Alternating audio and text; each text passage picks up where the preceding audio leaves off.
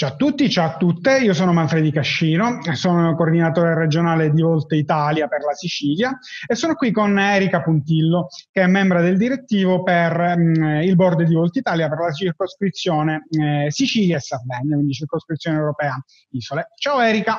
Come va? Ciao a tutti, ciao a tutte, grazie Manfredi, tutto bene, non mi lamento. Bene, bene, sono contento. Siamo qui ovviamente per parlare di politica regionale e in questo nuovo formato che mh, ci accompagnerà per seguire la situazione politica siciliana e, ed apriamo un po' per eh, vedere che cosa è successo questa settimana in Sicilia ma anche altrove di notizie che riguardano la Sicilia, perché noi apriamo proprio con una notizia che viene da fuori, da Roma segnatamente. Il ministro Provenzano ha eh, firmato il mh, mm, suo decreto ministeriale che istituisce le ZES, le zone economiche speciali, e, e questo è sicuramente un'occasione di sviluppo per la regione. E quindi, insomma, diciamo, apriamo con quella che è una buona notizia perché queste ZES erano eh, come dire, chiamate da, da molto tempo sia diciamo, dal, dal, governo attuale sia da quello precedente. E, e, insomma Erika parliamo un pochettino di, di queste zone economica speciale istituite in Sicilia che viene dopo quelle istituite in altre regioni del sud Italia.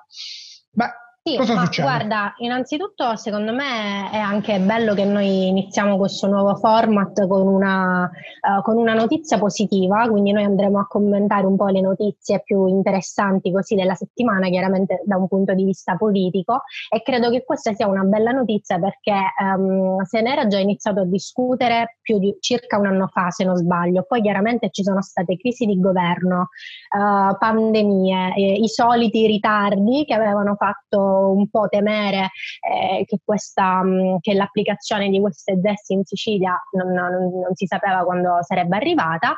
E finalmente pochi giorni fa è arrivata la firma appunto del ministro Provenzano e credo che in un certo senso sia anche una notizia positiva che, mh, di cui è bello appunto parlarne perché proprio in questo momento magari di crisi forse potremmo uh, utilizzare questa, questa notizia per iniziare a sperare un po' in una ripresa anche della economica della Sicilia, di cui c'è tanto bisogno. E, ehm, allora, cosa sono queste ZES? L'hai detto bene tu, zone economiche speciali eh, in Sicilia saranno previste due zone, una occidentale ed una orientale ehm, e sono andata appunto un po' a guardare, sarà un'estensione di circa 6.000 ettari ehm, ed effettivamente comprenderà uh, molte zone, anche se non sbaglio, Manfredi, però alcune aree sono state rimaste, sono state tagliate rispetto al precedente progetto. Proprio così, proprio così.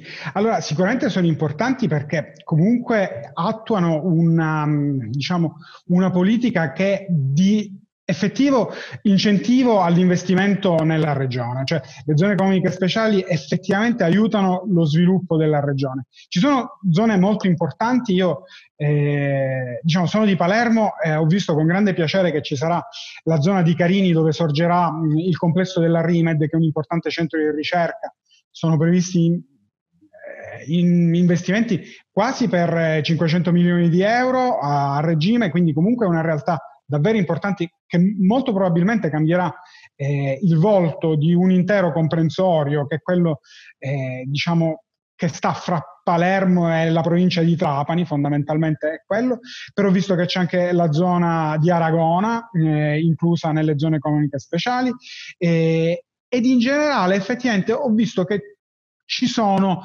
dei, dei comprensori, eh, si, è, si, è, agito su, su, su, dei comprensori che però poi alla fine effettivamente non siamo riusciti ad avere piena contezza di come sono state decise queste delimitazioni eh, territoriali. Cioè...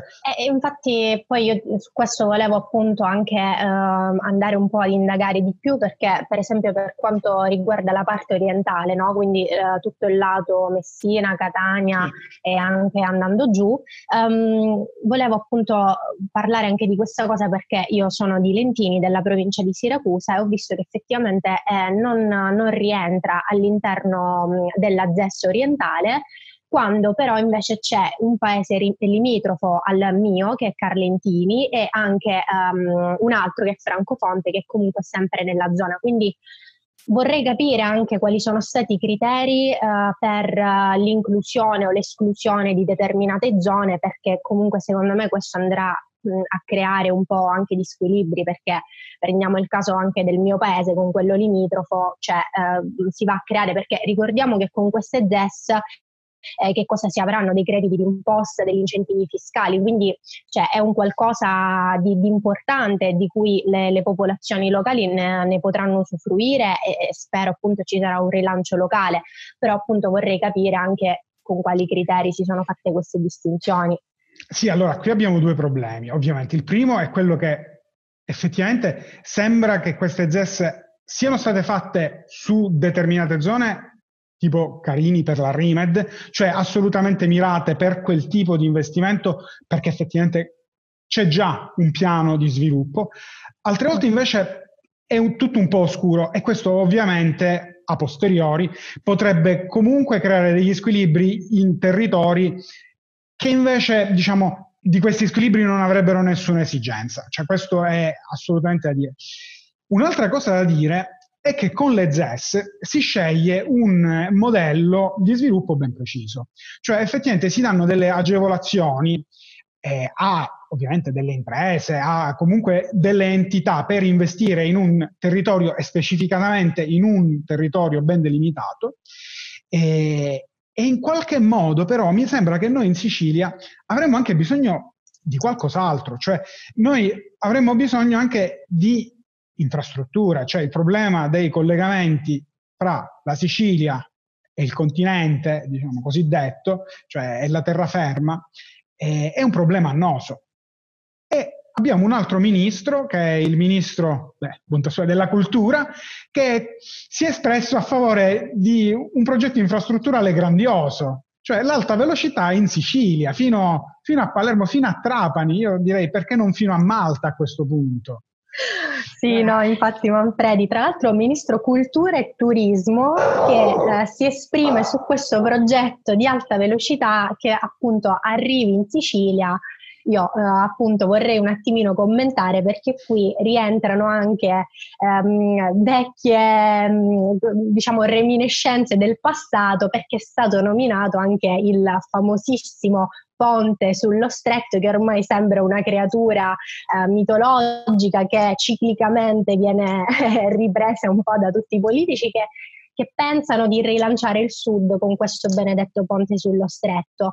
E, um, questa proposta in particolare di Franceschini sull'alta velocità appunto fino in Sicilia Um, da un lato mi fa pensare che probabilmente eh, il ministro, boh, forse non, non, sia mai venuto in Sicilia, il che è un po' preoccupante, considerato appunto il ministro della cultura e turismo, perché per come la vedo io, denota una totale um, ignoranza nel senso proprio di non conoscere qual è la situazione eh, qui da noi um, e basta semplicemente andare sul, sul sito dell'RFI per rendersi conto, c'è una bella mappa con i collegamenti um, ferroviari, quindi l'infrastruttura ferroviaria nella nostra regione mh, a me basta il dato eh, per cui su 1369 km di linee 223 soltanto sono a doppio binario.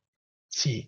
No, eh, Vogliamo partire da questo? No, no, ma infatti è chiaro, cioè, eh, a parte dico grazie per la precisione che eh, ovviamente in questi casi è sempre da, da premiare, cioè non, non esiste, è una butad, parliamoci chiaro, questa del ministro, è una... Mh, e fumo negli occhi, perché quando noi sappiamo perfettamente, cioè io e te, però il ministro non credo che lo possa ignorare, che qua noi abbiamo dei problemi enormi di collegamento, ma ferroviario ovviamente, fra le diverse province siciliane, ma anche stradale, e lui mi viene a parlare di infrastrutture gigantesche come il ponte sullo stretto, come l'alta velocità, cioè allora Ovviamente, dico, il fascino rispetto alle infrastrutture è un conto, va bene? Cioè, però se noi dobbiamo parlare di politica vera, di progetti politici veri, questo è l'esatto contrario di un progetto serio di sviluppo infrastrutturale per la Sicilia, perché mette davanti una cosa che è esattamente l'opposto di quella di cui poi noi in questo momento abbiamo bisogno, perché per esempio, invece di spendere veramente quantità mostruose di soldi per l'alta velocità che a, che a chilometro ha dei costi spaventosi, per fare un altro binario rispetto ad un volume di traffico che in ogni caso in questo momento noi non abbiamo, allora tanto vale che spendendo molto meno si aumenta la possibilità di velocizzare i treni che percorrono le linee già esistenti, si può mettere in molti tratti il doppio binario, che è esattamente una delle cose che spesso e volentieri fa sostare i treni eh, sull'altro, ovviamente sul binario, diciamo, eh, che serve per far passare il treno con la precedenza. A me questo è successo molte volte, perché io andando mh, spesso sulla Palermo-Messina,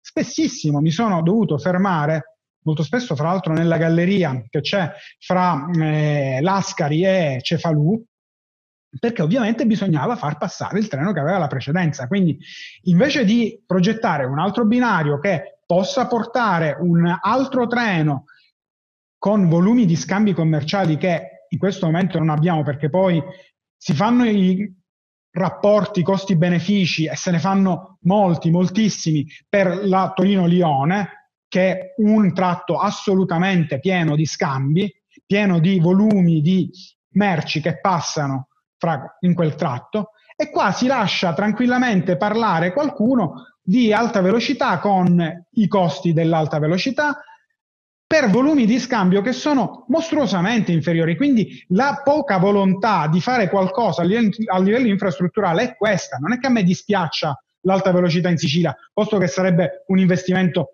mostruo, faraonico per qualcosa che non so fino a che punto venga utilizzata. Ma poi bisogna anche vedere però la, la serietà della proposta politica. Sì, ma infatti, uh, cioè, secondo me, uh, questo discorso sempre che ritorna no, dell'alta velocità, io voglio dire, a chi è che non piacerebbe andare da Palermo a Milano in alta velocità, soprattutto sapere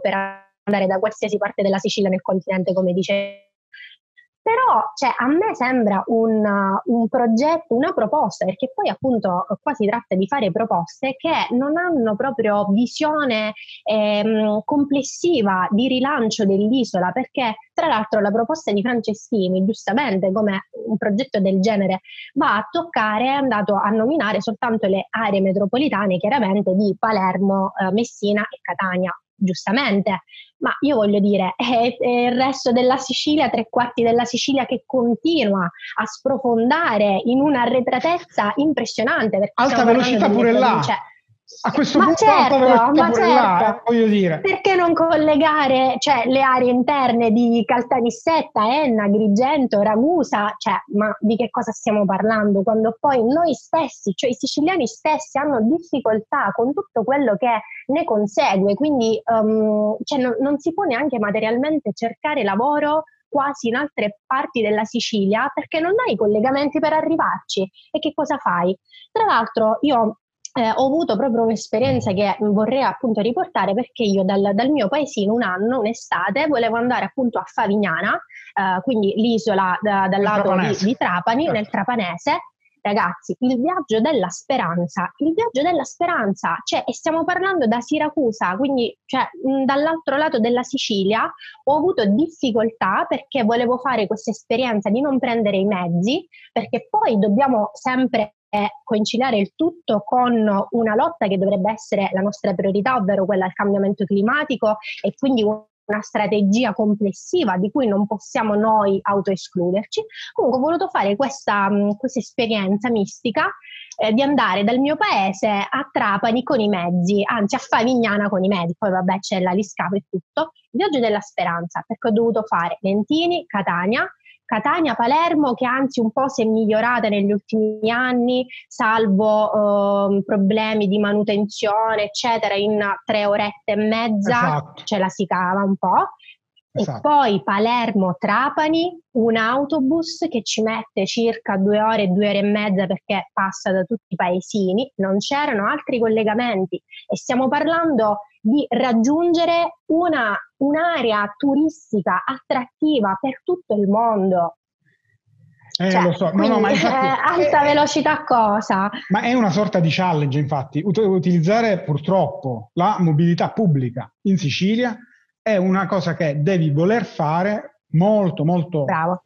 convintamente e soprattutto va incontro a disagi spaventosi perché tre ore e mezzo per farsi la Palermo-Catania in treno è una cosa che veramente è fuori dal mondo. Cioè è fuori dal mondo. Ora tu hai parlato di Trapani e a proposito di collegamenti fra Sicilia e il resto del mondo, Trapani in questo momento vive una situazione abbastanza delicata, cioè l'aeroporto di Trapani, eh, che in realtà vabbè, è localizzato su Marsala, eh, in località Pirgi, eh, ha il, eh, diciamo, visto l'abbandono di Alitalia proprio in questi giorni, perché eh, Alitalia, dopo aver ricevuto 3 miliardi dal governo italiano nel decreto rilancio, ha pensato bene di dire no, ma attenzione, la rotta di Trapani non è redditizia, ragazzi, andiamo via, andiamo via.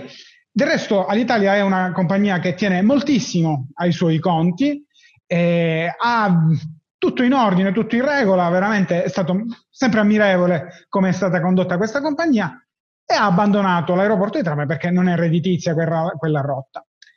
Ora, ovviamente è uno scherzo perché l'Italia è un buco nero, un pozzo senza fondo di denaro pubblico che ha già drenato miliardi su miliardi e che con questi 3 miliardi, che mai ha ricevuto in tutta la sua storia, comunque eh, dovrebbe fare un piano di rilancio costosissimo per poter acquistare dei nuovi aerei che le permettano delle tratte più lunghe, perché poi ovviamente il problema di Alitalia è che compete con le low cost su tratte medio-brevi e quindi comunque con grandissima concorrenza e costi molto risicati. Ora, a parte il fatto di avere una compagnia pubblica statale aerea che voglio dire è abbastanza così.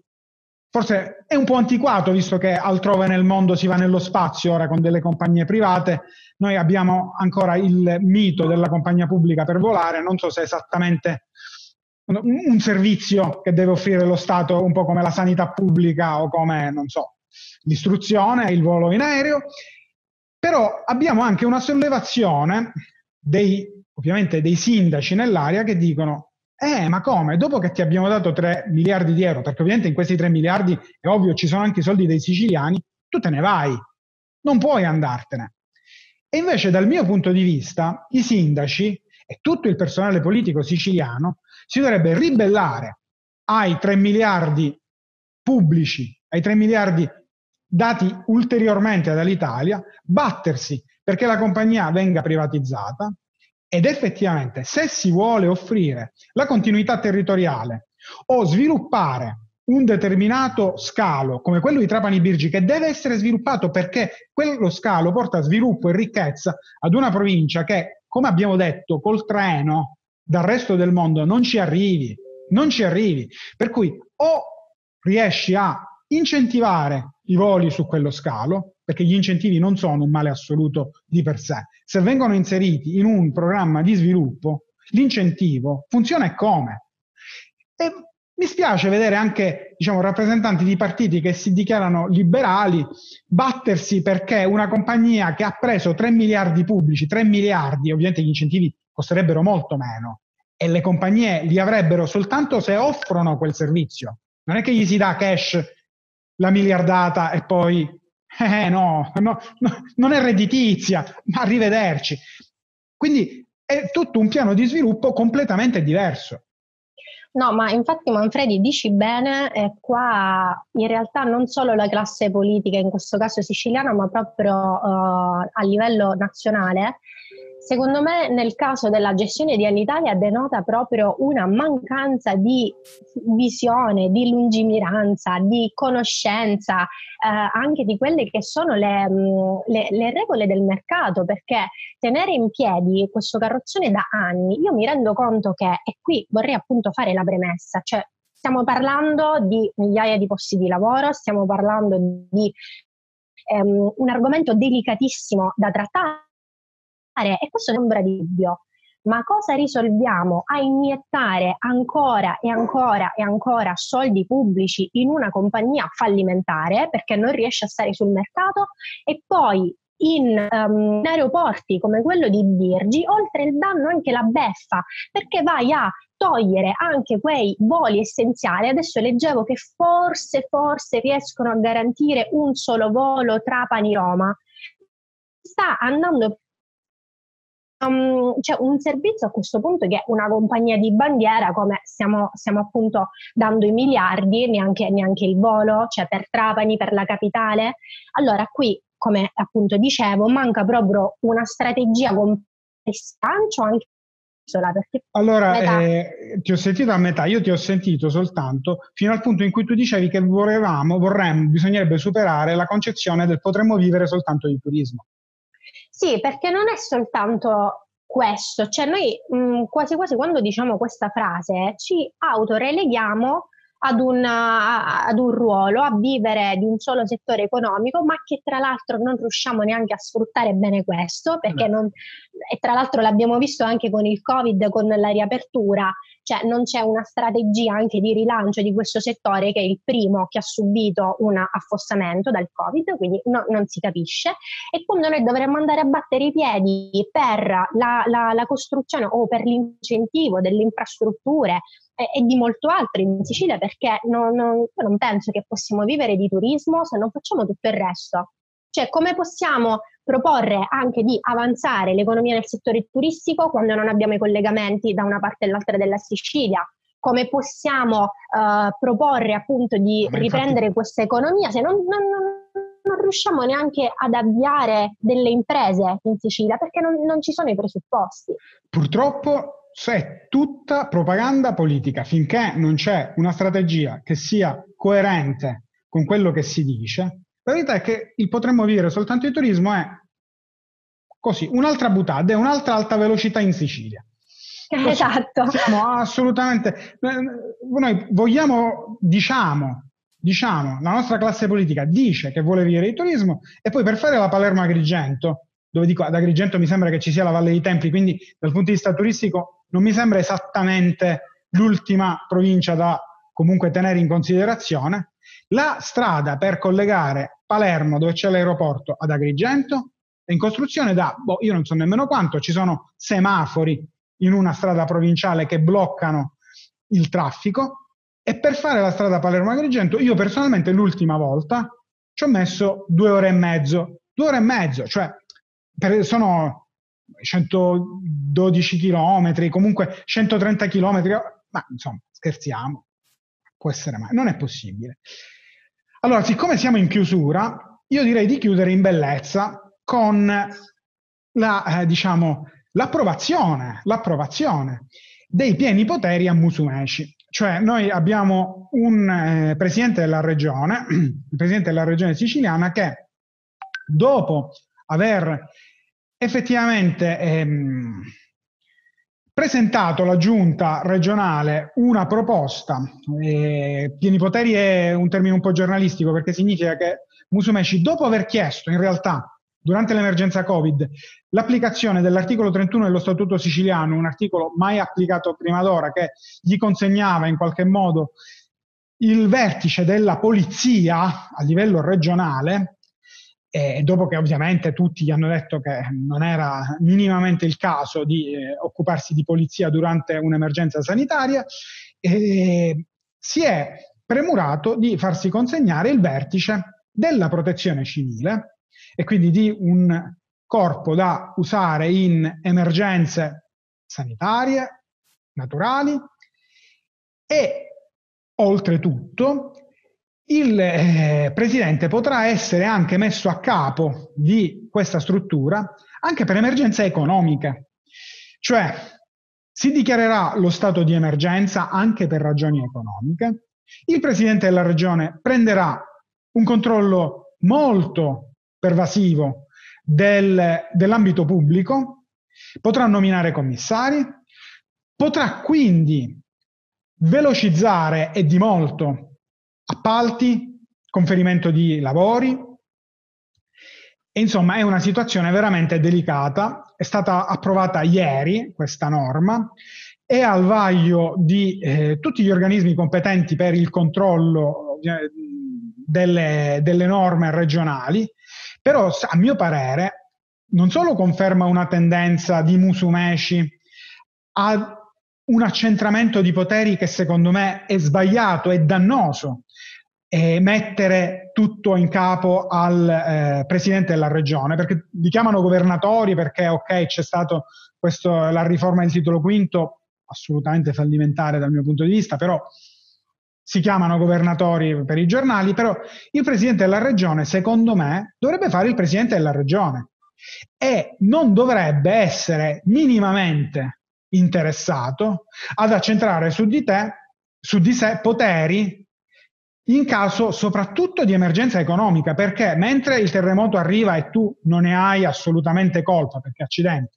mentre la pandemia arriva e tu ok, la puoi gestire, però la pandemia c'è in tutto il mondo e certamente tu non hai colpe della, dell'arrivo della pandemia, ma semmai della sua gestione, ma dell'economia, ma scusami Erika, di chi, ne, di chi dovrebbe essere colpa se l'economia di una regione va male? Se non del no, vertice della regione. E noi gli diamo ancora più potere. Ma dico, ma dove siamo? Ma com'è possibile? Sì, no, anche io come te sono un po' esterrefatta da questa notizia, dall'inclusione dell'emergenza economica in una regione che diciamo non, non, non spicca per, um, diciamo per, per PIL, per sviluppo economico, cioè conosciamo tutti la condizione eh, lavorativa, economica della, della regione. E mi, mi, stupisce anche la durata eh, di, di, due anni di questi, mh, di questi poteri in caso Praticamente di quasi metà mandato del Presidente quasi della Regione. Metà mandato, quasi metà cioè mandato. In, in situazione emergenziale, ma non lo so, e tra l'altro come, come dici bene tu, eh, mi sembra che si stia mh, mm, sedimentando questa, eh, questa ondata diciamo, alla, all'accentramento è stato dimostrato più volte nel corso di questa, eh, di, della gestione di questa pandemia, ehm, con appunto anche ehm, diciamo, esternazioni da parte del Presidente molto eh, contro anche chi aveva qualcosa da dissentire, ci ricordiamo Terribile. bene la sparuta, mino- la sparuta minoranza che ha qualcosa da dissentire e non parla, invece no, noi Uh, solleviamo dei dubbi che sono legittimi e io uh, solleverei anche dei dubbi sul, um, uh, su chi è anche andato ad approvare eh, questa, um, questa, posizione perché eh sì. ti fa capire quanto eh, in Sicilia le cose siano complesse, siano complesse e, e come le dinamiche molto spesso che vi sono all'interno della regione siciliana ehm, sono inaspettate ma neanche troppo perché poi alla fine eh, gira e rigira eh, c'è sempre un gioco di potere che poi ritroviamo sempre. E, ehm, e mi preoccupa, mi preoccupa molto per, per la condizione della classe politica siciliana allora, diciamo chi ha approvato questa brillante idea di Musumeci. L'ha approvata ovviamente il suo raggruppamento, cioè quello di Diventerà Bellissima, che è comunque appartenente all'area, diciamo, che va dalla destra più destra al centro-destra, quindi col PDL, con eh, appunto pezzi di, eh, de, della destra più destra, eh, che include quindi Fratelli d'Italia, Forza Italia, eh, l'UDC, tutto questo. Dopodiché abbiamo la Lega che è entrata con un assessore nella giunta, ma Erika, noi abbiamo anche qualcuno che, come dici tu, è inaspettato, cioè Italia Viva, il partito di Renzi, qua in Sicilia ha approvato e quindi ha fatto muro con il presidente Musumeci in questo caso. Cioè, sì. si deve dire, si deve dire mossa inaspettata e che, ripeto, mi fa pensare, mi fa pensare perché eh, siamo, come dici tu, il partito di Renzi in Sicilia è anche rappresentativo uh, qui da noi di, um, almeno loro si uh, professano appunto progressisti, no? Uh, quindi sì. per anche una... Renzi era il famoso rottamatore. Esatto. Qua in Quindi... Sicilia non ha, rottama, non ha rottamato niente. Eh. Qua in Sicilia, non ha, no, qua in Sicilia abbiamo riciclato, non, non, è stato rottamato. esatto, il riciclatore. Quindi ecco, questa è la situazione in Sicilia. Così è, così è. Con questa notizia abbiamo aperto con una prospettiva di sviluppo bella, stiamo chiudendo con qualcosa di estremamente funereo. Però saremo qui la prossima settimana a, siamo qui a commentare. A vedere che cosa succede nel frattempo. Erika, grazie mille. Grazie, grazie a chi ci vorrà seguire eh, diciamo, nel corso del tempo anche in questa registrazione. Insomma, dai, speriamo bene. Alla prossima. Ciao. Vediamo.